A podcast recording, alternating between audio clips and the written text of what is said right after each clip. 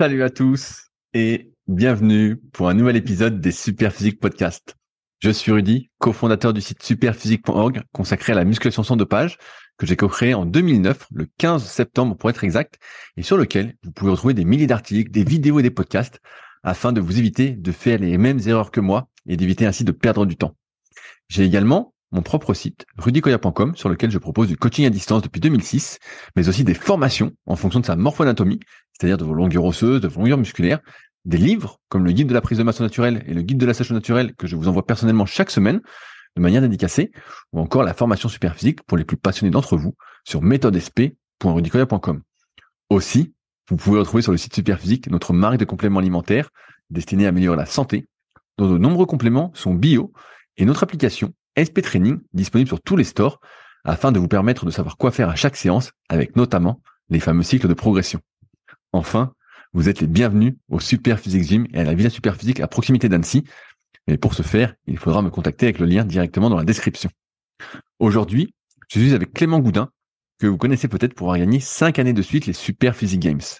Pratiquant de force athlétique et notamment champion de France en 2019, il coach depuis quelques années dans le milieu et c'est vers lui que je renvoie toutes les personnes qui ont un objectif en force athlétique. Vous pouvez le retrouver sur son compte Instagram CLTGD1 où il partage ses entraînements presque au jour le jour. Allez, c'est parti. Salut Clément, comment ça va aujourd'hui? Salut Rudy, ça va, ça va et toi? Bah ça va bien. Euh, juste avant le podcast, tu me disais justement que tu étais euh, fatigué en ce moment et on a eu une question un peu comme ça euh, sur les forums, donc ça t'attaque direct sur le, le déload. Et donc il y a quelqu'un qui pose sur les forums super physiques une question qui se demande tous les combien faire une, une semaine de déload? Et donc je te lis la question et après on va dériver. Il dit je voulais partager avec vous une des spécificités de mes entraînements que je vois très peu autour de moi. Cela va faire bientôt faire un an et demi que toutes les quatre semaines, je prends une semaine de déload où je vais diminuer les charges de 20 à 30%. Je vais aussi apporter un soin particulier sur la technique des exercices pour renforcer encore plus mes acquis. Pourquoi cette semaine de déload? Pour récupérer musculairement, même si en vrai ça va, pour récupérer au niveau tendon articulation. Mais la raison principale, c'est surtout parce que j'ai un système nerveux pourri et que si je ne fais pas cette semaine, je vois que je dégringole sur toutes mes charges en plus de l'augmentation importante de la fatigue. Petit plus pour le gain de motivation que ça rajoute, car vous savez que la semaine qui précède le déload, on va pouvoir se déchirer comme il faut pour les prochaines séances. Du coup, est-ce que vous faites souvent des déloads? Et donc toi, tu me disais juste avant le podcast que justement, quand tu faisais un déload, tu avais du mal à repartir. Ouais, bah j'ai bien compris. C'est une, c'est une bonne question, ça. Bah ouais, c'est une bonne question. Faut-il faire des deloads euh, Ça dépend vraiment des profils d'athlètes. Euh, moi, dans les gens que je suis, il y a des personnes à qui je mets des deloads régulièrement, pareil, toutes les 4-5 semaines. Euh, même certains euh, ont fait trois semaines, euh, trois semaines de bloc, une semaine de deload. les gens qui ont tendance à se fatiguer assez vite, ça arrive. et j'ai certains athlètes qui ont pas du tout de deload, ou alors un deload toutes les 8, 9 ou même 12 semaines pour certains, parce que ben, ils en ont pas forcément besoin. Et moi, mon exemple perso, euh, grosso modo, je fais un deload toutes les 8-9 euh, semaines parce que bah, quand je fais un deload, euh, je m'endors complètement et, euh, et j'ai des petits bobos qui reviennent. En fait, la semaine de deload, il y a plein de petites blessures qui apparaissent, des petites, euh, des petits trucs. Et euh, quand je reprends, bah, c'est toujours la galère. Donc, on n'en fait pas souvent. On en fait quand même parce que bah t'accumules quand même du stress au niveau articulaire, au niveau tendineux, au niveau musculaire, au niveau nerveux et sur plein d'autres aspects. Donc parfois ça peut faire du bien de, de prendre un peu de recul et de repartir. Euh, mais si tu te sens pas spécialement de fatigué, c'est pas forcément nécessaire. Euh, L'autre truc aussi, c'est que bah, ça dépend pour quelle activité. Là, le mec il le précise pas. Mais c'est vrai que quand tu fais du power et que tu vas sur des charges très très lourdes euh, de manière cyclique, euh, bah, tu peux être quand même assez fatigué. Quand tu fais juste de la musculation traditionnelle, je suis pas sûr que le deload toutes les euh, quatre semaines ce soit forcément euh, utile. Je pense que c'est un petit peu trop dans la mesure où nerveusement tu te fatigues pas énormément et l'impact sur tes articulations il est quand même si tu restes sur de la série de 8, 10, 12, 15, l'impact sur les articulations et tout, et le stress que ça engendre, il est quand même relativement faible, selon moi. Je, te pose cette question sur, le déload parce que là, donc euh, Gabriel qui pose la question parle de toutes les quatre semaines. Et c'est vrai que dans, les bouquins de prépa physique, bah, tu dois connaître aussi, hein, mais tu regardes par exemple la préparation de Gunther par euh, Jean-Pierre Heger. c'était toujours des blocs de trois semaines, une semaine, et des fois deux semaines, une semaine. C'est un truc qui est pas mal repris justement en préparation physique dans de nombreux sports. Euh, et toi là, tu parlais par exemple de 8, 9 semaines. Donc je me permets la, question. Quels sont les, signaux pour toi qui doivent entre guillemets déclencher une semaine de déload? Euh, Alors, tu vois, tu as, dit que tu dit que tu avais des athlètes toutes les 3-4 semaines et euh, toi c'est toutes les 8-9 et d'autres personnes c'est toutes les 8-9. Quels signaux euh, tu utilises, euh, quels repères tu utilises pour programmer le déload De base, quand je prends un nouvel athlète que je connais pas, sur lequel j'ai aucune donnée, je vais avoir tendance à faire 4 plus 1. Tu vois, 4 semaines de travail, une semaine de deload, et on repart sur un nouveau bloc, et les blocs durent 5 semaines comme ça, tu vois. De base, je pars là-dessus. Et en fonction de comment il réagit, je vais aviser. C'est-à-dire que si je vois que il a tendance à faire une bonne semaine 3 et que en semaine 4 où les charges continuent de monter, c'est en fait semaine 1, euh, on a des charges relativement tranquilles, semaine 2 un peu plus haute, semaine 3 charge moyenne, semaine 4 euh, charge haute, à quelque chose près, tu vois.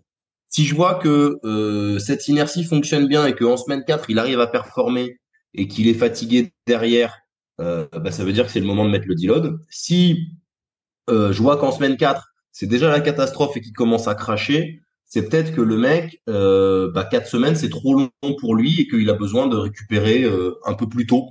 Donc ça, ça va me donner des indications. Et euh, quand je vais reprendre le bloc suivant, semaine 1, après donc la semaine de deload, euh, si je me rends compte qu'il a du mal à se remettre dans le rythme, c'est peut-être qu'il n'avait pas besoin de le deload et qu'en fait, du deload et qu'en fait le deload lui a, lui a cassé le rythme, lui a cassé les pattes un petit peu. Donc c'est euh, et puis après au fur et à mesure tu commences à connaître ton athlète et tu commences à savoir un petit peu de quoi il a besoin et comment. Là dans, dans le témoignage, enfin dans la question, il parle de, de baisser les charges de 20-30%. Encore une fois, ça dépend sur quel type de bloc tu étais. Si tu étais, ça me semble beaucoup 20-30%. Ouais, euh, j'allais venir à cette question parce que justement, euh, de ce que je peux voir dans les différentes sources que, que je lis sur tous les sports, en général, on fait plutôt le deload sur le volume d'entraînement et quand même un peu moins sur les charges. Donc, euh, je te laisse euh, rebondir. Après, c'est pareil. Il y a des gens qui réagissent. Euh... Alors, le mieux, c'est quand même effectivement de, de décharger sur le, enfin, selon moi, hein, pour la plupart des gens du monde, de décharger sur le volume d'entraînement et pas forcément sur l'intensité, même si tu peux mettre une baisse d'intensité, mais de décharger le volume. Alors, comment on décharge le volume? En enlevant des séries, tout simplement. Ça peut être en enlevant certains exercices. Euh, ça peut être euh, en enlevant certaines séances pour des gens en préparation physique, par exemple, parce que tu parlais de Gunther tout à l'heure, donc c'est un, lanceur de, poids pour les gens qui connaissent pas forcément. Euh, de réduire le nombre de séances, je sais pas moi, par exemple, le Gunther peut-être qu'il faisait six séances de lancer et cinq séances de, de, musculation dans la semaine, donc ça faisait 11 séances. Peut-être que sur sa semaine de déload, il allait en faire que 6 ou 7, par exemple. Donc c'est vrai qu'effectivement on touche au volume. Euh, on peut toucher à l'intensité si on était vraiment sur des intensités très hautes. Donc je sais pas, mais on était à 90, 95 ou voire même du 100% pour euh, parfois on peut aller toucher du 100% et faire une grosse single euh, pendant un bloc d'entraînement, c'est possible. là, ça peut être pertinent de descendre l'intensité, mais 20-30% c'est quand même énorme. de manière générale, si tu réduis ton volume pour le coup, ton volume, tu le réduis d'une trentaine de pourcents et ton intensité, tu la réduis d'une dizaine de pourcents. Tu réduis quand même énormément le stress que tu as mis. Euh, et faire une semaine de deload, c'est pas juste tout couper ou couper au maximum, etc. Parce que sinon, tu perds vraiment euh, toute l'inertie de ton entraînement. Faut bien garder en tête que l'entraînement, c'est quoi? C'est on provoque un stress, d'accord, euh, via l'entraînement, et le corps va créer de l'adaptation pour répondre à ce stress et s'adapter à ce stress. D'accord? Donc le corps va évoluer euh, en créant des adaptations qui sont euh, nerveuses dans les gains de force notamment, mais aussi au niveau de la masse musculaire, au niveau des tissus, au niveau des tendons, au niveau des articulations, au niveau de plein de choses. Et tout ça dans des dans des temporalités différentes, c'est-à-dire que bah vos tendons, vos articulations vont pas évoluer au même rythme que vos muscles, par exemple. Euh, mais si vous enlevez tout le stress, ben en fait vous créez aucune adaptation et en fait vous perdez l'inertie de votre entraînement. Donc c'est pas forcément pertinent de faire un méga giga deload ou alors euh, bah, après une compétition par exemple. Là ça peut être pertinent ou des choses comme ça. Mais pendant une période d'entraînement classique, c'est pas forcément euh, pertinent pour la plupart des gens. Et plus votre niveau il est bas, moins vous avez besoin d'aller sur des deloads importants selon moi. Alors, je, te pousse un peu parce que moi, je me souviens quand j'entraînais par exemple Gilles à l'époque, Pinero. Donc, au début, on démarrait facilement, on mettait des déloads. Et lui, c'était le genre de personne qui n'arrivait pas à suivre des déloads. Mm. pouvait pas s'empêcher de forcer, de tenter des records parce qu'il y avait moins de volume, de faire des trucs. Est-ce que toi, ça t'est déjà arrivé justement d'avoir des, des, personnes en coaching qui ne veulent pas faire de déload ou... euh, Qui aiment pas ça, oui. Euh, après, en général, les gens qui aiment pas ça, tu vois, euh, quelqu'un comme Gilles, qui est quand même, bon, euh, ceux qui le connaissent pas, mais qui est quelqu'un qui a beaucoup d'énergie, qui est quelqu'un de très nerveux, etc., donc qui a besoin de se dépenser, qui a besoin d'évacuer, euh, et qui a besoin de forcer, du coup, de se prouver des choses. Quand vous avez des gens comme ça, euh, pour leur faire accepter le deload, souvent, euh, faut les fatiguer plus. Donc, moi, par exemple, bah, je partage souvent le, le, le papy avec qui je m'entraîne là qui a 63 ans. Ouais, je vois que t'as encore mis des photos là aujourd'hui ou hier en Ouais, ouais, qui a fait un qui a fait un bon squat là, il y a championnat de France dans pas longtemps. Donc il a tu vois, lui c'est quelqu'un qui vient du triathlon, d'accord? Il a fait 12 euh, ou 13 Ironman, donc c'est quand même un Ouais, c'est c'est une bête quoi, c'est une machine. Et voilà, c'est un athlète de base hein. Et il a déjà couru le marathon en moins de 3 heures et tout, donc euh, il, il vient pas de n'importe où, tu vois. Euh, il a fait un peu de crossfit et là il a basculé sur la force athlétique il y a deux ans à peu près. Euh, c'est quelqu'un qui toute sa vie s'est entraîné deux fois par jour, plusieurs fois par jour. Quand il a commencé avec moi, il n'arrivait pas à s'empêcher de faire euh, des séances en plus. Il, faisait la séance, le soir il voulait faire, tu vois, il voulait toujours en faire plus, plus, plus, plus, plus. Et en fait, euh, maintenant, euh, bah, quatre séances, quatre séances de force plus une séance de cardio basse intensité, ça lui suffit amplement, tu vois, parce que euh, les séances qu'il y a là maintenant en force, vu qu'il a progressé, elles sont beaucoup plus dures, beaucoup plus éprouvantes, beaucoup plus exigeantes, et ça lui suffit. Alors qu'avant, donc lui, j'ai fait, j'ai volontairement, j'ai mis des séances très dures pour euh, bah, qu'il arrête de vouloir faire euh, deux séances par jour et d'aller faire des trucs qui servaient à rien finalement, tu vois.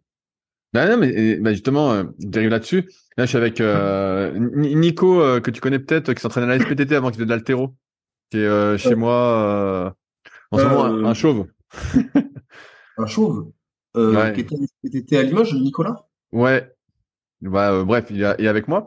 Et euh, hier, on, discutait justement de qu'est-ce qui fatiguait le plus entre justement la muscu et les activités cardio. Et je lui disais, bah moi qui fais beaucoup de cardio actuellement et toujours de la muscu, mais pour moi c'est pas du tout la même fatigue. Quand tu fais de la muscu justement et de la force athlétique, tu sais quand j'avais fait l'hyperfréquence pour les Super Physique Games, je sentais que nerveusement, après, t'étais à plat, quoi. Genre, deux heures après, t'avais un coup de barre, mais monstre, t'étais rincé, quoi. C'est exactement ça. Et par contre, quand tu faisais, quand je fais du cardio, je sens que c'est une fatigue un peu plus, euh, je sais pas, énergétique, euh, un peu plus musculaire. Euh, c'est pas du tout la même fatigue que le power, quoi. Et je lui disais, bah, c'est difficile de dire parce que le power, c'est un peu sournois, quoi, en fait. C'est le truc où d'un coup, tu te poses et tu dis, oh, j'ai plus rien, quoi. Ça se charge pas de la même manière en fait. Et pour le Nico, c'est bon, je, je vois lequel c'est, c'est qu'il était pas tout à fait chauve à l'époque justement. Ah, il avait peut-être des cheveux, bah il a vieilli alors. euh, mais c'est bon, je, je vois que c'est. Euh, en fait, euh, c'est pas du tout les mêmes ressources. Effectivement, tu vois, tu parles d'énergétique et tout. C'est vrai que le powerlifting en lui-même, euh, énergétiquement parlant, bah c'est pas très énergivore. Tu vois, tu, tu touches un peu tes stocks de glycogène, mais bon, pas non plus énormément, sauf si tu fais des séries très longues euh, et tu vas pas forcément dans le métabolisme des graisses, etc. Alors que bah, quand tu fais un sport d'endurance, tu vas vraiment sur ces sur ces, ces, ces, filières là, si on veut parler de filières. Les substrats quoi. Euh, ouais, voilà, tu vois, tu vas tu vas là-dessus quoi. Euh, et à l'inverse, quand tu fais euh, quand tu fais euh, un sport d'endurance, tu fais relativement peu appel à ton système nerveux sympathique, tu vois, à moins d'aller sur de l'intensité. Par exemple, si tu fais une séance de sprint ou une séance euh, rapide de 30-30 ou quelque chose comme ça, au niveau de la fatigue nerveuse, tu vas te rapprocher un peu plus euh, du powerlifting et d'un effort nerveux. C'est pour ça que euh, un powerlifter, par exemple, qui voudrait faire du cardio, d'après moi, il vaut mieux qu'il aille essentiellement sur de la basse intensité parce que euh, ça va pas être taxant nerveusement et ça va pas le, ça va pas lui être préjudiciable pour euh, pour le développement de la force et ses séances de force. À l'inverse, euh, si un powerlifter il commençait à se lancer à faire des 30-30 ou des choses qui sont quand même euh, nerveusement beaucoup plus taxantes, eh bien en fait, euh, il va rajouter de l'intensité alors qu'il fait déjà de l'intensité toute la semaine. Donc il va aller à nouveau dans le même type d'effort et en fait le développement cardiovasculaire qu'il va vouloir avoir va pas forcément être cohérent et va sans doute venir interférer. Concrètement, si tu fais du 30-30, ça va interférer tes gains de force.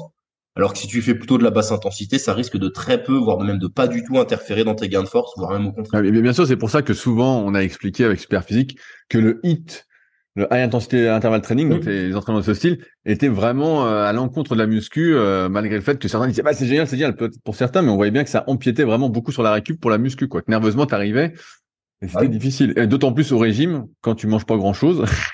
Bah c'est encore pire. C'est encore pire. Alors après, encore une fois, c'est une question de niveau et d'objectif. C'est-à-dire que, euh, je sais pas moi, t'es euh, monsieur, madame, tout le monde, t'arrives avec un niveau qui est relativement bas, euh, un peu de surpoids, euh, tu vas quand même arriver à avoir des gains de force, même si tu fais du hit ou je sais pas quoi à côté. Euh, par contre, si tu es déjà un pratiquant un petit peu expérimenté, euh, euh, avec un niveau confirmé, on va dire, il va falloir que tu cherches quand même à optimiser un peu euh, et à tu peux faire des petits croisements dans l'entraînement et qu'il y ait des choses qui se nourrissent les unes les autres, tu vois. le cardio va pas du tout à l'encontre de la prise de force dans une certaine mesure, mais si tu fais les bons choix d'outils. et je pense que de la même manière, la musculation va pas du tout à l'encontre du développement dans les sports d'endurance si tu utilises les bons trucs, tu vois bien sûr, mais je suis assez d'accord avec toi. Moi, je le vois bien, euh, ce qui crève, ce qui crève pas. Si je fais une énorme séance de kayak où je force comme un fou, euh, par exemple, des, euh, un 6 fois 3 minutes sur 3, à la muscu, c'est compliqué. Par contre, si je fais de l'aérobie, euh, je fais une heure et demie tranquille, ça va. Oui. Ça va. Voire même le lendemain, t'es mieux. Ouais, ouais, donc ça va. Mais c'est vrai que, ouais, ouais, de toute façon, il y a des activités qui s'excluent. Et j'invite d'ailleurs les auditeurs, comme j'en parlais, à lire mon article Musculation et interférence que j'ai écrit il y a pas longtemps sur mon site rudicoya.com que j'imagine tu as lu et dévoré, Clément, que tu me suis euh, euh alors, avec non, non, non, mais euh, je m'intéresse de plus en plus à, à l'entraînement dans les sports d'endurance et à la construction et tout. D'ailleurs, j'ai écouté le podcast que tu avais fait là avec un, le trailer. avec Hugo, avec mon pote Hugo, que je trouvais très intéressant.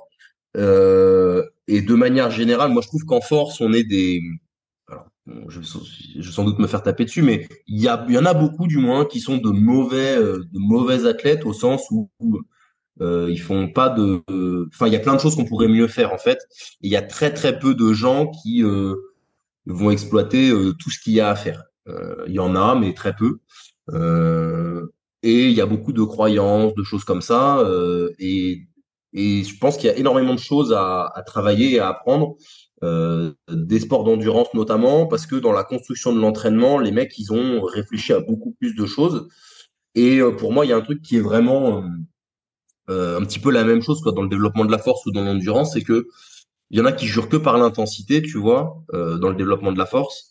Euh, ben, je suis pas sûr que ce soit une bonne chose. Et je pense que tu vois, de la même manière que des séances de zone 2 dans ton développement cardiovasculaire, même pour un sport d'endurance, il va falloir que tu aies un certain nombre de zones 2 eh ben, je pense que juste de faire du volume à une intensité euh, basse ou modérée euh, sur tes mouvements de, de squat, développé couché et soulevé de terre, ça va être intéressant pour tout un, tas de raisons, juste pour faire monter ton volume d'entraînement. Voilà, et rien que pour techniquement progresser, pour faire des séances entre guillemets techniques, parce que dès que c'est lourd, même si c'est d'être technique, tu vas dégrader un petit peu, et c'est en ce sens, comme euh, comme toi tu le vois et je le vois aussi, que c'est c'est important. Et ouais, mais l'entraînement d'endurance, c'est sûr que moi c'est un truc qui me passionne. Donc je lis à peu près tout ce qu'il y a sur, sur le sujet. Euh, J'écoute tous les podcasts qu'il y a sur le sujet aussi. Donc euh, si tu veux, il y a beaucoup beaucoup d'articles sur le site Secret du kayak sur le sujet que j'ai écrit. Donc euh, mais ouais, bah là, je sais pas si t'as donc t'as écouté les Secrets du sport donc avec Hugo. Tu peux écouter euh, celui avec Lauriane qui est euh, qui fait de l'ultra endurance en cyclisme. Donc ça devrait te, te plaire aussi. Elle, elle, fait des 1000 kilomètres. Oh, donc ça, ça, te parlera peut-être. Bah tu verras. Non, non, mais moi j'aime, enfin, j'aime bien, je trouve ça intéressant et il y a beaucoup de beaucoup de choses intéressantes euh, là-dessus. Il y a beaucoup de choses euh, dont il faut s'inspirer euh, au niveau de la performance parce que tu vois quand on écoute bah, le podcast avec Hugo, donc là tout le monde va avoir envie d'écouter le podcast avec Hugo. Ça y est, il a bien marché, il a bien marché, et il marche toujours, donc ça va. même dans sa nutrition, la façon dont il, il optimise sa nutrition, il a testé plein de choses sur sa nutrition, sur les tests, sur il sait qu'il a besoin de tant de grammes de glucides euh, à l'heure. Euh, enfin, il y a plein de petits leviers d'optimisation et tout. Et en fait, il parle même pas tellement de son entraînement ou quoi, mais c'est juste, euh, en fait, lui, il est juste dans la recherche de l'optimisation de certains leviers pour gratter du temps Euh, et moi, ce que j'ai bien aimé, c'est l'aspect un peu euh, professionnel du truc, c'est-à-dire, bah, il dit, je fais des sorties parce que je sais que à cet endroit-là, bah, j'ai besoin de savoir où est mon kawaii pour le trouver facilement et pas perdre de temps à chercher mon kawaii, etc. Et ça, c'est beaucoup d'expérience en fait, et ça se retrouve énormément en force parce qu'il y a beaucoup d'athlètes qui, euh, vois, un championnat ou une grosse compétition ou une petite compétition, ça se passe jamais comme tu veux, tu vois. À l'échauffement, il y a toujours une galère, il y a toujours un truc qui se passe pas bien, soit parce qu'il y a pas assez de rack, soit parce que le poids il est pas disponible, soit parce qu'il y a un changement de barre. Enfin, tu sais, il y a toujours une, un truc. Ou alors c'est dans ton ta perte de poids ou la pesée ou l'organisation. Enfin, il y a toujours quelque chose. Euh, et tu as des gens qui, qui, sont le moindre facteur perturbateur comme celui-ci euh, va euh, va les impacter énormément, tu vois, parce que euh, ils s'y sont pas forcément préparés. Et moi, c'est ce que je dis à tous mes athlètes, notamment quand c'est leur première compétition. Je démarre toujours avec des barres assez basses, etc. Parce que je leur dis, il y a tellement de choses qui peuvent se passer, perturber, que il faut que on soit sûr de ce que tu vas faire et de ce que tu as à faire. Et bah, petit à petit, avec l'expérience, tu peux pallier n'importe quelle situation parce que tu les as presque toutes vécues. Mais des fois, il y a des choses improbables qui se passent, quoi bien sûr, bien sûr. Et ça, tu ne les apprends que par l'expérience. Écouté un podcast juste avant de, François Daen qui justement euh, expliquait que des fois il était pas en forme et voilà que ça lui permettait d'apprendre pas mal de choses. Euh, voilà que non mais c'est sûr, il y a des choses qui s'apprennent que par l'expérience. C'est pour ça que pour moi rien ne remplace euh, le fait de faire et que la théorie, bah c'est bien, bien sûr, mais avoir fait des, des, des, compétitions un peu merdiques où t'es passé à côté et avoir foiré des trucs pour euh, ne pas refaire les mêmes erreurs, sauf si tu es un abruti. Si tu fais euh, trois fois, quatre fois, cinq fois la même erreur euh, et que tu te retrouves toujours dans la même situation, c'est que tu n'apprends pas de tes erreurs et ne pas apprendre de ces erreurs, c'est c'est la stupidité. Je sais plus qui, qui disait que la folie c'était de faire toujours la même chose en espérant un résultat différent. Bien, bien sûr, bien sûr. Je sais plus qui disait ça, mais je vois bien le, truc. Bah, c'est une réalité. Si tu fais toujours la même chose, tu auras toujours le même résultat. Faut pas s'imaginer que, que ce sera différent. Donc, tu as des gens qui, qui, quand tu vas sur euh, Club 150, tu vois qu'ils ont fait 35, euh, 35 bulles dans leur vie, tu vois.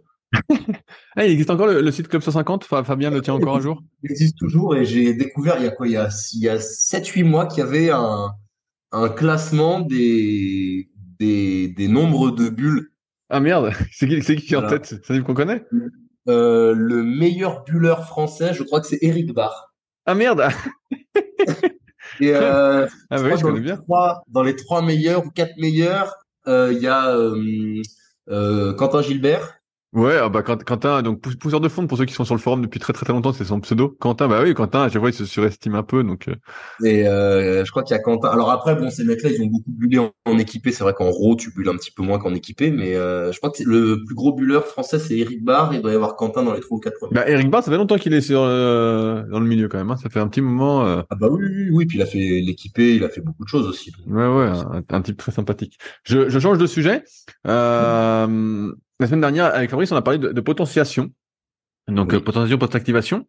Et euh, bah, on est venu à la conclusion que, bah, que c'est c'était difficile à mettre en place, que les gains étaient assez minimes pour la plupart des gens. Et je voulais avoir un peu ton, ton retour là-dessus, toi qui, est, euh, qui a d'expérience, qui est sur des grosses charges, tout ça. Est-ce que tu utilises la, potentiation? Euh, On fait souvent ce qu'on appelle un top set, nous, et, et ensuite des back-off. Donc un top set, ça va être une série euh, un peu plus lourde. Donc ça peut être soit avec une single, soit euh, un triplé ou un doublé ou peu importe. Et ensuite faire des back-off, donc baisser la charge et faire par exemple, je sais pas un, un 4x3, un 5x3. Euh, donc bah, typiquement, vous pouvez faire en top 7 une x 3 à 90% et derrière faire 4 x 3 à 80%. Quand tu dis une x 3 à 90%, ça veut dire que la personne est pas à fond parce que de mémoire, on fait trois reps à quoi 93%, 94% en moyenne? Bah, alors après, ça c'est toujours pareil, ça va dépendre. C'est-à-dire que euh, ça dépend des gens. Tu as des gens qui vont être capables de faire, euh, tu as des gens qui vont être capables de faire 5 euh, reps à 91 ou 92%, et tu as des gens qui euh, à 87, 88, ils vont pas arriver à en faire deux. Et plus tu progresses, plus les pourcentages ils veulent rien dire. C'est-à-dire que bon, dans la théorie, effectivement, euh, 93-94%, t'es pas censé faire plus de 3 reps à 93-94% dans la théorie. Après, tu as certaines personnes, notamment des filles, qui sont capables d'avoir une grosse reproductibilité euh, très proche de leur max. Tu as des filles, à 95%, elles font 5 reps et, euh, et tu les mets à 98%, elles en font une à la mort, tu vois. Je vois, je vois. Et, et est-ce que ça t'arrive de monter plus lourd que ça, justement, de se dire, euh, je fais juste une sortie de barre ou je fais une répétition Ah. partielle plus lourd que ton maxi, justement, pour essayer de vraiment de potentier euh, Alors, max euh, moi, jamais. Euh, répétition partielle, j'en mets jamais à mes athlètes. Sortie de barre, ça peut arriver que je le fasse au squat pour certains athlètes. Euh, mais encore une fois, c'est plus pour répondre à, euh, à un côté psychologique que euh, réellement euh, une potentiation qui a un intérêt. C'est-à-dire que euh, par contre, faire une single à 85% euh, et ensuite faire des back-off à 70-75%, euh, ça oui. On peut considérer que c'est quand même une forme de potentiation et ça sert à la fois ça sert à se rapprocher un peu du spécifique compétition, donc de s'habituer à faire une, une rep lourde ou proche de son max, etc. Et donc d'assimiler une technique sur l'exigence de compétition, à savoir une rep, une single. Euh, mais ça sert quand même de potentiation dans la mesure où malgré tout quand tu fais un drop derrière donc euh, le ce qu'on appelle un drop load c'est euh, descendre la charge. Donc euh, je sais pas moi tu fais une single à 85% derrière tu descends à 70% pour faire des séries de 5 ça fait un drop load de 15% forcément que la barre à 70% tu la ressens relativement légère parce que tu as eu un effet potentiation sur ton système nerveux. Donc dans ce sens-là oui c'est assez fréquent et je pense que ça a un réel intérêt par contre, faire des sorties de barre lourdes ou faire des répétitions partielles euh, en supramax et ensuite euh, descendre à la charge de travail, ça, je pense pas que ce soit pertinent. Et les rares personnes à qui je mets des sorties de barre lourdes, c'est vraiment à 95% un aspect psychologique parce que ça les rassure et parce que elles ont besoin de ressentir ça ces personnes-là. Mais c'est vraiment très très rare et c'est pas quelque chose que je que je j'utilise énormément. Là, là, on parle surtout de, de potentiation euh, directe, tu vois, sur le même exercice. Mm. Est-ce que tu as déjà essayé de faire euh, ce qu'on appelle un peu de la potentiation générale? Par exemple, tu vas faire euh, juste une montée au squat. Je dis une connerie, voilà, tu fais une montée au squat jusqu'à, euh, je sais pas, une rep à 95 ou une rep à 92%. Et ensuite, tu fais ton coucher, c'est-à-dire sans back offset au squat et tu passes direct au coucher et tu as une sorte de potentiation générale. Est-ce que ça, ça se fait Non. ou ça se fait pas? Euh, ça peut se faire, ça, de faire une gamme montante comme ça sur euh, un mouvement et de rapidement euh, passer à l'autre. Euh, mais généralement, pas forcément pour les effets de potentiation. Ça va plutôt se retrouver, ça, chez les athlètes qui ne tolèrent pas très bien le volume. Il y a des gens qui tolèrent mal le volume, soit parce qu'ils ont des blessures, soit parce que ils ont un système nerveux qui sature assez vite, ou etc. Mais ça se trouve quand même surtout sur les gens qui reviennent de blessures ou qui ont des soucis. Euh, moi, par exemple, j'ai eu une athlète qui a eu des soucis de dos. Euh, le lundi au squat, je la faisais juste monter sur une single, pas forcément lourde, tu vois, on faisait monter, donc elle avait juste sa montée de gamme. Et c'était son seul vrai squat de la semaine, parce que le squat lui faisait mal au dos. Dès qu'on faisait un peu plus, ça lui faisait mal. Et par contre, sur un jour secondaire, euh, je lui fais- faisais faire une grosse séance d'assistance jambes, tu vois. Donc le lundi, elle faisait juste sa gamme montante au squat. Derrière, elle enchaînait son bench et les assistances.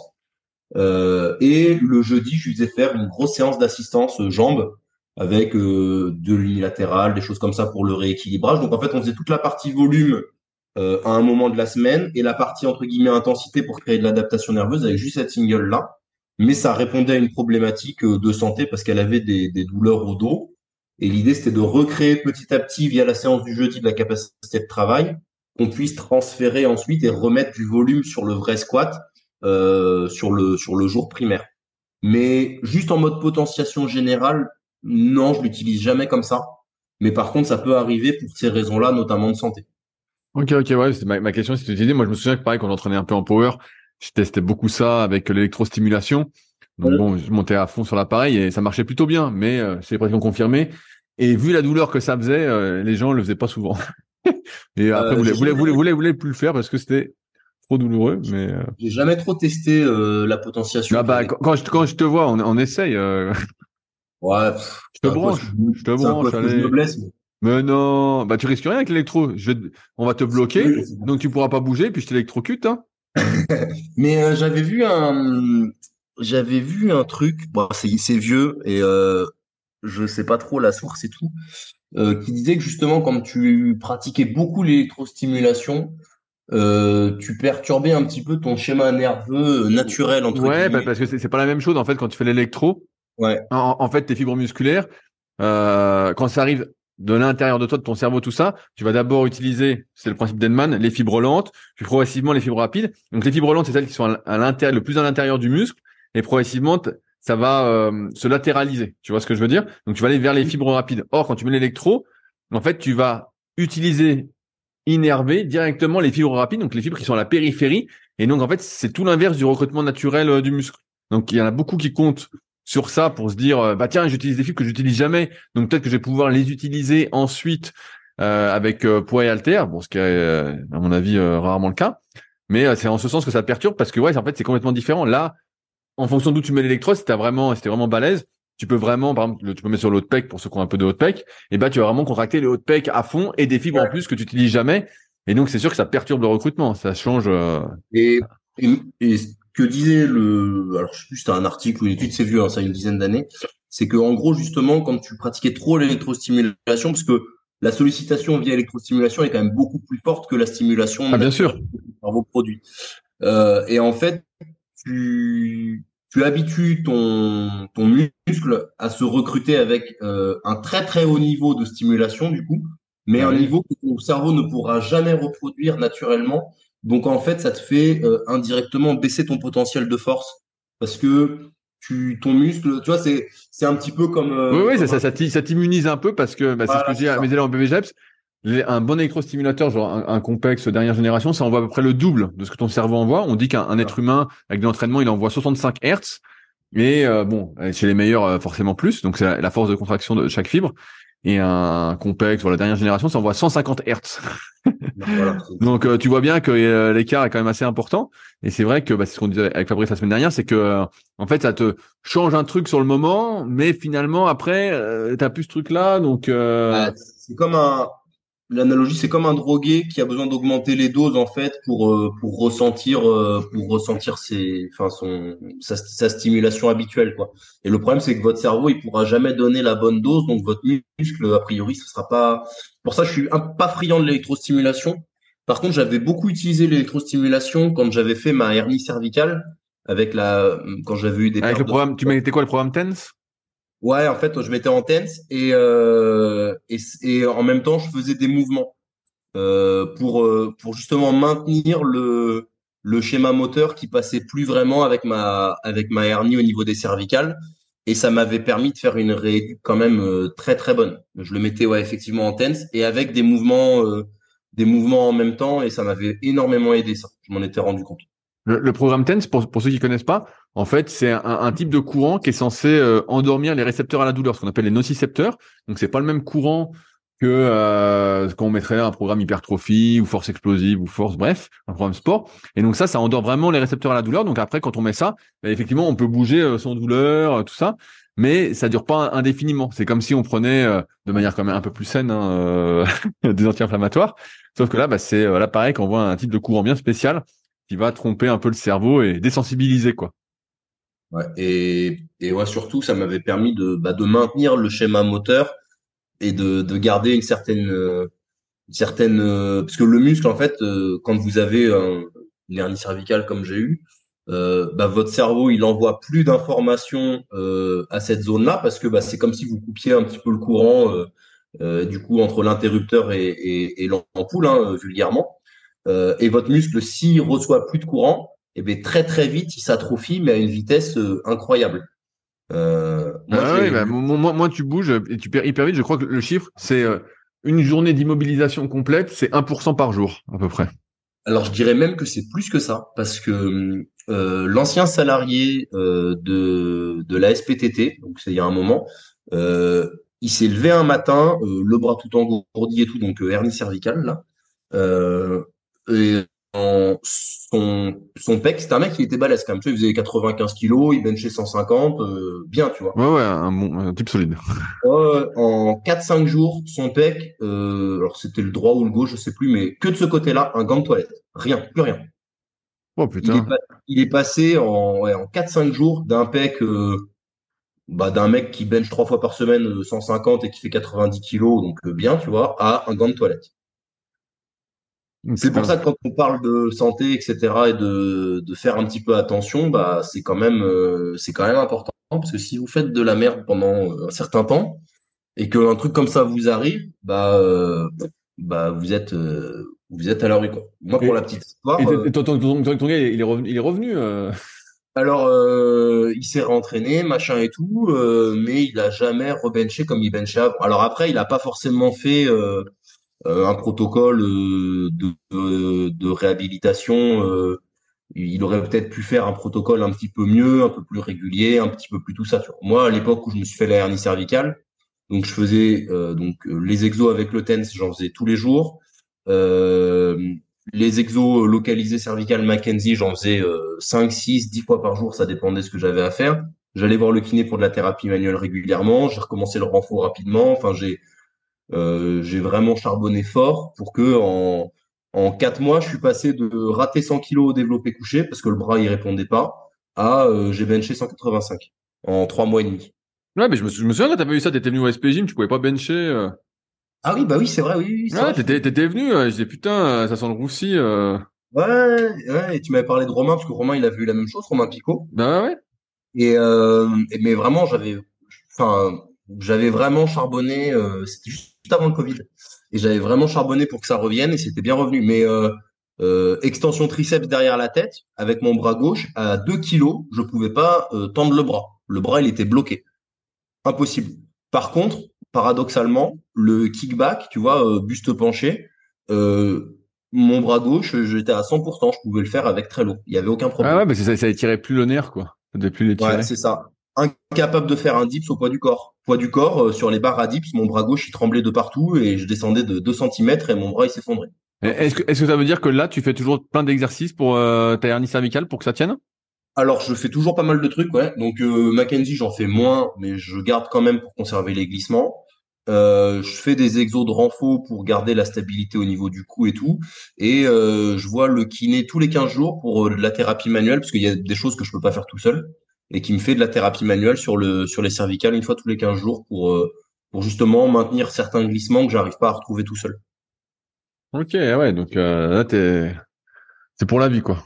Ouais, bah bon après peut-être que euh, tu vois le kiné c'est du confort, hein, peut-être que sans le kiné. Euh, ouais, ouais, non mais ça te fait faire quand même des exercices à chaque fois. C'est là qu'on voit que quand tu te blesses à chaque fois, après t'es obligé de faire plein d'exos pour, pour, pour limiter la, la, récidive, tout en sachant que bah, le vieillissement va jouer contre nous, quoi. Ouais, mais après, si tu, c'est exactement ça, c'est le vieillissement qui joue parce qu'en fait, la hernie cervicale, euh, tombé sur la tête au judo quand j'avais 18 euh, ou 19 ans, un truc comme ça.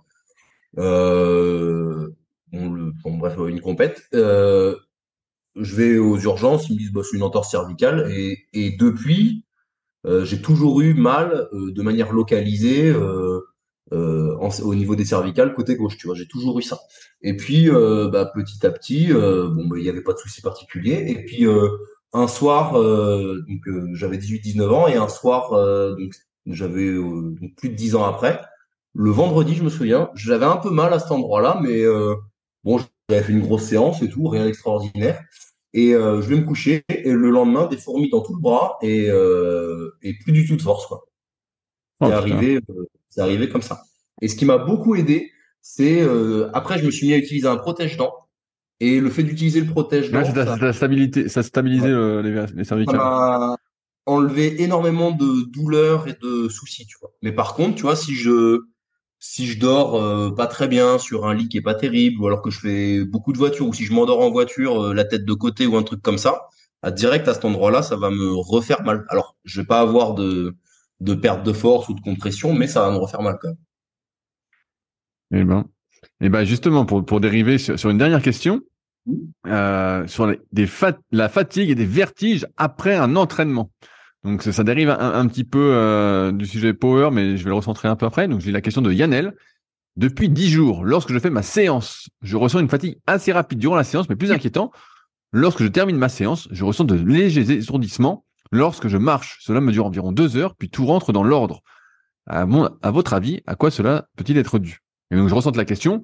Est-ce que ça déjà, t'est déjà arrivé après une séance de justement sentir que tu étais, euh, tu sais, amorphe, un, peu vide, euh, tu sais que tu étais fait fébrile, quoi? Est-ce que tu as déjà eu ça? Ouais, euh, de me de te sentir euh, vidé après une grosse grosse séance, euh, surtout quand euh, nerveusement tu t'impliques énormément. Tu vois, par exemple, euh, tous les vendredis j'ai un SBD lourd, donc SBD c'est squat, bench, deadlift, donc c'est ce qu'on a en compétition. Et en général, ma séance du vendredi, elle est quand même très très dure avec beaucoup de volume et c'est très lourd. Euh, et c'est souvent que euh, le vendredi, je prévois pas grand-chose à part euh, après ma séance. Euh, Enfin, le vendredi, de manière générale, je prévois pas grand-chose parce que bah, ma séance, elle est longue, déjà, d'une part. Et derrière, euh, bah, je mets un bon moment avant de, avant de m'en remettre. Et si j'ai le temps de faire une petite sieste, ça me fait quand même du bien, tu vois. Euh, mais de là à avoir des étourdissements, des vertiges, etc., etc., non, jamais. Ok, ouais, Donc, parce que moi, je vais, je vais dériver, mais j'ai déjà vu ça quand les gars, en fait, respirent très très mal, tu sais. C'est pour ça que je te ah lançais oui. un peu sur le sujet, tu sais, ils font, euh, ils forcent, ils forcent, ils font tout en apnée, ils respirent pas, et forcément, tu as une chute de tension qui fait que, euh, forcément, tu es un peu dans les, dans les vapes, quoi. Tu es là, tu dis, oh là. Et Ouais, quand mais tu fais ça, je sais pas son, son entraînement exact, mais euh, sur beaucoup de séries, sur un long entraînement, bah forcément, après, le temps que ta tension remonte, vu la, la pression en plus que tu as mis euh, dans ton cerveau, bah, il faut un, certain temps. Donc souvent, euh, moi, ce que j'ai remarqué, c'est que ça vient vraiment d'un problème de respiration qui fait que comme on respire mal, et, bah, et c'est pour ça que je te lançais là-dessus, parce que je sais qu'en power, vous faites attention à toutes ces notions de respiration. Bah, en fait, on fait attention oui et non. C'est-à-dire que, tu vois, par exemple, euh, on, on bloque énormément la respiration, on fait tout en apnée, mais avec des apnées contrôlées à des moments particuliers euh, pour euh, se rigidifier, etc. Euh, là où je peux, moi, avoir des étourdissements, c'est après le bench, par exemple. Parce que au développé couché, bon, il y a énormément de flexion cervicale, parce que surtout quand tu pontes beaucoup, euh, il y a énormément de flexion cervicale. Et donc, du coup, il y a la pression dans... Et puis, bah, tu respires, etc. Tu viens gonfler la cage thoracique et tout. Et la pression dans la tête, elle est quand même assez forte. Et c'est vrai que si tu te relèves un petit peu vite après un bench qui a été éprouvant, euh, tu peux avoir des, des petits vertiges. Le spécialiste de ça, c'est euh, Eddie Berglund, le moins de 66 qui a le record du monde. Euh, lui, après chaque bench, euh, il titube en fait. T'as l'impression qu'il qu'il est bourré et qu'il sait plus marcher.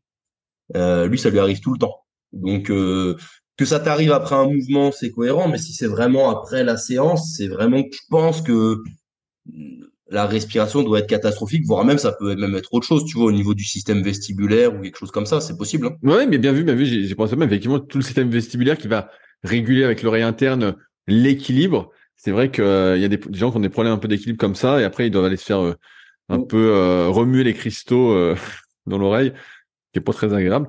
Mais euh, Ouais, mais après, il y a des, hum, y a des méthodes qui sont un petit peu mieux là-dessus, et t'as des kinés qui sont, alors, il y a certains kinés qui sont bons quand même, il n'y a pas que des mauvais kinés.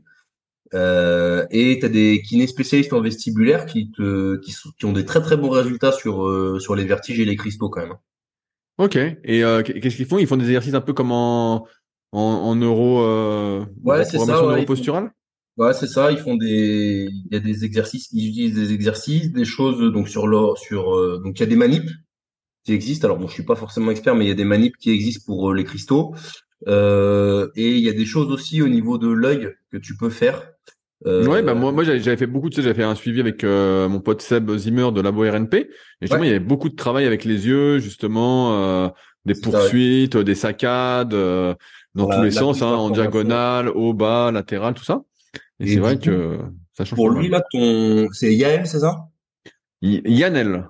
Lionel, ouais, ça serait bien peut-être de, de voir si euh, un- de faire un petit bilan vestibulaire et de voir si au niveau de l'œil euh, il n'y a pas des choses aussi au niveau posturaux, s'il arrive bien à loucher ou tout ça, parce que quand vous essayez de loucher, qu'en fait vous arrivez pas ou que il y a un œil qui louche et l'autre qui s'en va, etc. Ça peut être des signaux euh, que vous avez besoin d'un travail justement euh, là-dessus en posturologie.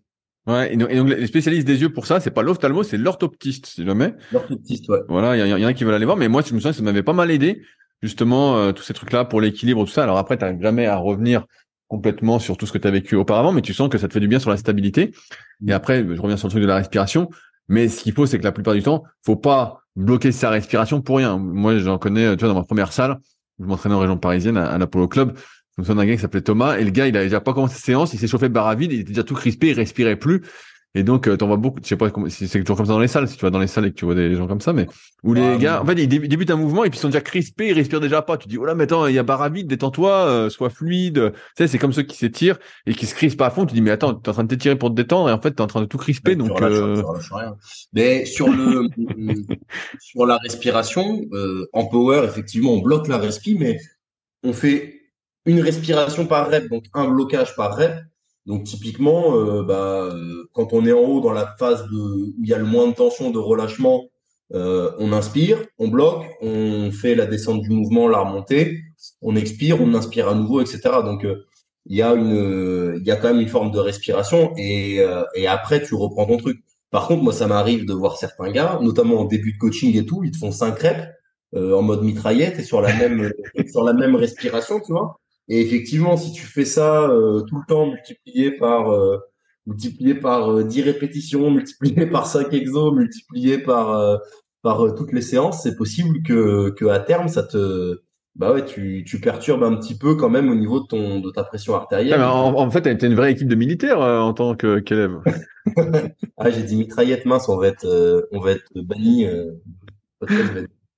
on parle d'armes. C'est quand, euh, pour finir, ta, ta prochaine compète?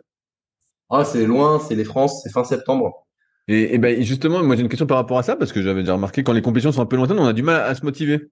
Est-ce que tu arrives à te motiver euh... Ouais, ouais, ouais, j'arrive bien à me motiver parce que il y a des compétitions un peu au long de l'année, et puis il y a des mecs euh, de ma qui font des, des perfs quand même, et, et quand tu suis un peu ça et que tu vois un peu ce que les mecs font et tout, ça te, avec le nouveau système là où tu c'est par, euh, c'est des systèmes d'open, c'est-à-dire que tu peux te qualifier un petit peu tout au long de l'année. Toi là, par exemple, là ce week-end, il y a une grosse compétition à Cogolin dans la salle de Noémie à la Berre. Euh, ils font un bel événement, il euh, va y avoir un live, il va y avoir plein de choses, tu vois, ça va vraiment être chouette. Euh, et t'as des très bons athlètes qui tirent. Euh, moi, j'avais fait une compétition à Vitrolles là il y a deux, bah, deux mois, un peu plus, un peu plus, peut-être dix semaines, onze semaines. Euh, C'était quand même une belle compète. Tu vas avoir le Silence Worker Meet organisé par par euh, bah, toute la team la de France euh, qui va être euh, au début de l'été. Tu as pas mal de grosses compètes, de beaux événements comme ça, où tu as des très bons athlètes qui, bah, qui, sortent, quoi, et tu vois ce qu'ils font, et mine de rien, bah, quand tu vois les autres tirer, que tu vois des mecs qui font des grosses barres, ça te ça t'aide à te bien te motiver, quoi. Tu sais, tu sais de quoi il y a besoin, quoi. Donc non, c'est moi je le vois pas comme ça. Au contraire, moi j'aime bien avoir longtemps j'aime bien avoir le temps de bien me préparer et savoir que j'ai le temps de vraiment bien construire quelque chose euh, avant d'y aller. Tu vois, je, quand j'étais plus jeune, j'avais envie de faire une compète tous les trois mois pour tester mes nouveaux maxi, etc., etc.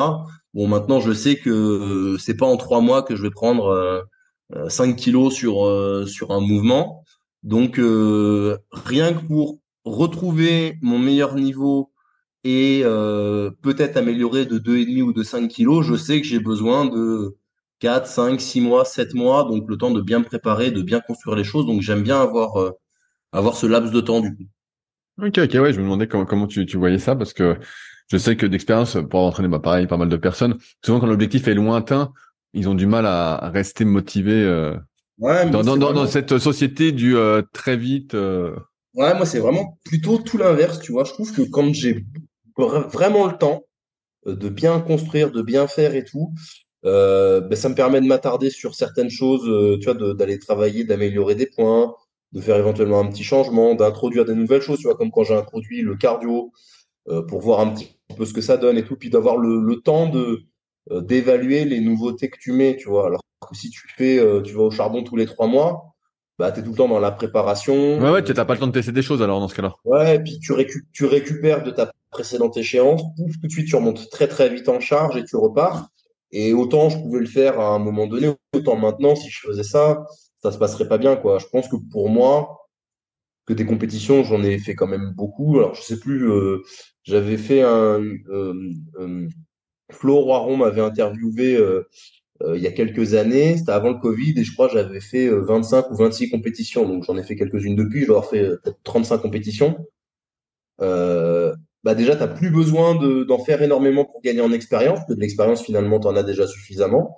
Euh, et puis, bah, si tu fais 3-4 compètes dans l'année, tu n'en récupères pas et tu as de grandes chances d'augmenter, enfin, t'augmentes ton risque de, de blessure, de te faire mal. et de pas forcément développer grand chose, quoi. Allez, je, je finis sur, une blague euh, que j'ai vue, comme euh, on, on, a parlé de l'apologie de la médiocrité euh, il y a quelques temps tous les deux dans le podcast. J'ai entendu dans, dans, je sais plus quel podcast cette semaine, hein, j'en écoute plein donc j'ai oublié. Tu sais, avant, fallait fallait finir bien une course, fallait faire un bon temps, une belle perf pour être entre guillemets pas respecté mais admiré, ok? Ouais. Ensuite, il y a eu le truc du finisher. Ouais, tu sais, finisher, ouais. voilà, fallait juste finir, peu importe où, il fallait finir, ok? Les gens étaient contents. de. Et oh putain merde, t'as écouté le même podcast? C'était dans non, lequel? non, même pas, mais, mais ça m'étonne pas. C'est dans la. Ah putain, mais c'est exactement ça. Donc la personne disait dans le podcast, maintenant il n'y a plus besoin de faire une belle perf ou de finir, rien que tu t'inscris et les gens te félicitent de ton inscription. Ouais, parce que c'est. donc j'ai donc j'ai pensé à toi. Je me suis dit ah c'est pour Clément ça. Du coup je vais faire euh, l'UTMB euh, cette année. Ah, tu vas, mais je crois, je crois qu'il faut un certain nombre de points. Je crois que tu pourras pas t'inscrire, mais. Euh... Je pourrais pas m'inscrire. Mais je vois, tu peux t'inscrire à un marathon ou euh... tu vois, tu peux t'inscrire à, à n'importe quel truc un peu ouvert, quoi. Peut-être champion du monde de pétanque, peut-être. Bien, Rudy, on s'inscrit au marathon de New York. on s'inscrit, on sera félicité. Tu sais, on fait une tenue en short, euh, chaussures, tout ça de course à pied. Et donc la personne disait ça, et disait, vous vous rendez compte où on en est arrivé? Les gens n'ont même plus besoin de faire. C'est juste que de l'apparence. Tu t'es inscrit, t'as ton numéro et puis c'est tout, quoi. Ça suffit. Ouais, mais c'est, ouais, tu montes ton dossard et tout. Euh, mais après, euh, c'est très Instagram, ça quand même. Oui, bien sûr, bien sûr. Bah, c'est très, très, réseaux sociaux, mais. Et, et même, tu sais, au niveau réseaux sociaux, alors, toi, tu es comme moi, tu as connu un peu les débuts d'Instagram. Euh, tu avais, des, avais des gens qui avaient des, des dizaines de milliers d'abonnés. Tu ne les avais jamais vus s'entraîner, tu ne savais même pas ce qu'ils faisaient. Ils mettaient juste une photo, des photos, enfin des photos, des belles photos, régulièrement deux. Ils avaient une chaîne pas trop mal avec la lumière qui allait bien ils montraient des belles assiettes. De temps en temps, tu les voyais, ils se prenaient en photo avec une barre sur le dos, mais tu les as jamais vus faire un mouvement. Ils avaient des milliers de followers, tu savais même pas ce qu'ils valaient en tant que. Ah oui, bien sûr. En athlète, ils étaient euh, adulés et admirés. Euh, Waouh, t'es trop motivant et tout. Alors que s'il faut, le gars, il, il allait à la salle, il faisait 50 photos d'un coup, tu vois, et puis ensuite il y retournait pas pendant deux semaines et il postait juste une photo tous les jours. Bien sûr. Euh, D'ailleurs, il y en a un certain nombre qui faisaient réellement ça. Euh, plus une petite chimie qui va bien à côté pour avoir un corps euh, potable sur les photos, mais qui s'entraînait deux fois par semaine en fait. Et et bah bon ça c'est ça a presque dix ans, tu vois. Et finalement, bah, de fil en aiguille, t'en arrives à, il suffit que tu te mettes en photo avec ton dossard sur Instagram et tout le monde te dit, waouh, c'est génial ce que tu fais. maintenant, c'est plus le syndrome du finisher, c'est le syndrome du participant. Participant, c'est encore mieux. Mais, tu te souviens le premier podcast qu'on avait fait? C'est pour ça que j'allais te lancer là-dessus pour finir. Là, l'important, c'est de participer, Clément. J'espère que tu as compris. Et et euh, t'avais, t'avais introduit le podcast avec ça. Je me souviens, on avait rigolé là sur ton canapé, on avait bien rigolé là-dessus, et tu m'avais pris court, tu m'avais balancé là-dessus euh, direct. donc, quelle, quelle, est la vraie phrase donc? Euh, Ah, de Pierre de Coubertin? Oui, parce que ouais, la, la vraie phrase de Pierre de Coubertin, c'est euh, L'essentiel est de participer, néanmoins, il faut tout mettre en place pour gagner. Voilà, voilà, voilà la, vraie phrase. Et donc, l'important n'est pas de participer, même si pour beaucoup, ça suffit pour dire bravo. ouais, bien sûr. Mais... Alors après, ça, dépend. Tu vois, par exemple, un UTMB, effectivement, si. bien sûr. Non, mais là, on parle, on parle d'une vraie performance quand même. Ou, euh, ah bah oui, ou, euh, ou la diagonale des fous à la Réunion, où il te faut un nombre de points énorme, ou ce genre de choses. évidemment que rien que d'être inscrit, ça veut dire que tu es déjà très très fort, tu vois. Euh, un championnat de France, par exemple, où euh, où il y a un minima à réaliser, si tu es euh, si tu es engagé, bah tu vois, c'est déjà c'est déjà bien. ça veut dire que tu as réalisé le minima. Après, tout dépend pourquoi tu ne peux pas finir le truc. C'est-à-dire que je sais pas moi, si on prend le cas d'un trail, d'un ultra trail, euh, tu as un souci digestif au 60e kilomètre et tu peux pas finir parce que tu passes ton temps à vomir ça peut arriver à n'importe qui, même de très très bons athlètes qui sont très bien préparés, tu vois. C'est des, c'est des choses qui peuvent arriver. Donc, oui, tu mérites d'être quand même euh, un peu félicité parce que, bah, effectivement, ça peut arriver. Ou de te blesser pendant une compétition et de pas pouvoir la terminer, etc. Mais là, c'est pas tellement de ça dont on parle. C'est-à-dire que ce dont on parle, c'est vraiment, ouais, je, juste, je me mets en photo avec mon dossard et tout le monde me dit, ouais, c'est génial ce que tu fais. Alors qu'en fait, euh, bah, il y a plein de trucs qui sont, enfin, qui, sont juste accessibles. tu mets un petit billet. Et encore, c'est vrai, tu peux même magouiller maintenant avec les intelligences artificielles. Un faux dossard, un faux truc, et c'est réglé. Euh, ah oui, bah, je pense que ça doit, ça doit être possible, ça. Enfin, ça, ça, doit être bon, bah, si quelqu'un s'est magouillé ça pour Clément, on lui fait un petit dossard pour le marathon de New York, un petit ah montage, tout ça. Et comme ça, on peut le partager sur les réseaux. Je suis sûr que tu auras beaucoup de bravo, quoi. Les gens seront, surpris, ils vont dire, putain, Clément, il fait le marathon de New York, quoi. Bah ouais, mais c'est pour ça, en fait, je fais du cardio toutes les semaines, c'est pour me préparer pour le marathon de New York. Bah ouais, surtout que comme tu fuis la course à pied, c'est exactement ce qu'il faut faire, donc euh, c'est bien. mais euh, tu sais que tu parles de l'apologie de la médiocrité, mais euh, j'ai j'ai un gars que j'ai en coaching qui donc qui a écouté le podcast qu'on a fait la dernière fois sur le et qui a vu le reportage et tout. Et du coup, maintenant, chaque fois qu'il voit un reportage sur la thématique, il me l'envoie. Et il y a énorme. Donc depuis le dernier podcast qu'on a fait, donc il y a un mois, euh, il m'a envoyé trois trucs, donc euh, deux, deux trucs télé et un article euh, qui traite de ce sujet-là. de la bigorexie et tout ça. Et l'autre fois, il m'a envoyé un truc, c'est un article du Monde en plus, donc c'est quand même. Normalement, c'est assez sérieux, car on pourrait imaginer. le Monde où c'est, enfin bon, c'est un, un, grand média, un grand média français. Et juste, j'ai fait une capture d'écran, je te le dis à voix haute. C'est magnifique. Sur ces vidéos TikTok, sur ces vidéos TikTok, Simon se contorsionne pour exposer ses muscles. Bras levés en angle droit, coude plié, dans la pose cliché du bodybuilder, biceps gonflent, ses biceps gonflent, veines saillantes. Voilà, ça c'est un article du Monde. Et là, et ça commence par ça, l'article. Et là, tu sais qu'ils vont pas du tout se foutre de notre gueule. Et... Bah ouais, bah, là, c'est sûr, c'est sûr que là, ça, démarre bien. Bah, au, moins, au moins, il décrit, on va dire, un petit peu la pause. Il y a, un, début, il y a un, début de connaissance. ouais, je te Et, et là, et l'article comme ça. Et un truc de, c'était quotidien, le, le média. Donc c'est quand même un média euh, qui est très vu. Et euh, c'était quotidien qui a fait aussi un reportage là-dessus. Ouais. Où ils font passer les gens qui font de la muscu pour des cons et, et les jeunes de, de 16 à 24 ans qui font de la musculation 5 ou 6 fois par semaine, ils disent que c'est vraiment pas bien pour eux parce que bah euh, du coup ils font pas leur devoir. Ah. C'est un petit peu ce qui ressort de ce qui ressort du truc, donc c'est très. Ouais, ouais, mais c'est toujours comme d'habitude, faut faut se concentrer sur le négatif plutôt que sur le positif. Euh. Ouais, oui, c'est vrai. Comme ça, ça encourage à ne pas faire et c'est mieux pour tout le monde. surtout pour ceux qui ne font pas quoi. C'est ça, comme ça tout le monde euh, tout le monde reste en mauvaise santé et, et tout le monde reste médiocre. Voilà. Et tout le monde est participant et personne ne finit. Allez, sur ces scènes paroles, on va s'arrêter là pour aujourd'hui. On espère que vous avez passé un bon moment de compagnie. Et euh, nous, bah, on se retrouve euh, la semaine prochaine avec Fabrice et à dans un mois avec Clément pour de nouvelles questions. Salut, à tous. Si vous êtes encore là, c'est que vous avez sans doute passé un bon moment. Si vous avez des questions sur les sujets que nous avons abordés aujourd'hui ou que vous souhaitez nous en poser, ne vous priez pas, c'est avec plaisir dans la partie commentaires sur SoundCloud ou sur YouTube. Si vous avez des questions qui n'ont rien à voir avec les sujets abordés, par contre, cela se passe sur les forums Superphysique, qui sont les derniers forums de musculation du web et qui est également les premiers sur www.superphysique.org. Enfin, merci d'avance pour, votre soutien, notamment à ceux qui laisseront des commentaires sur les applications de podcast, que ce soit Spotify ou Apple, avec évidemment la note de 5 étoiles sur 5. Je compte également sur vos partages sur les réseaux sociaux que je repartagerai avec plaisir. Sur ce, bon entraînement et à la semaine prochaine.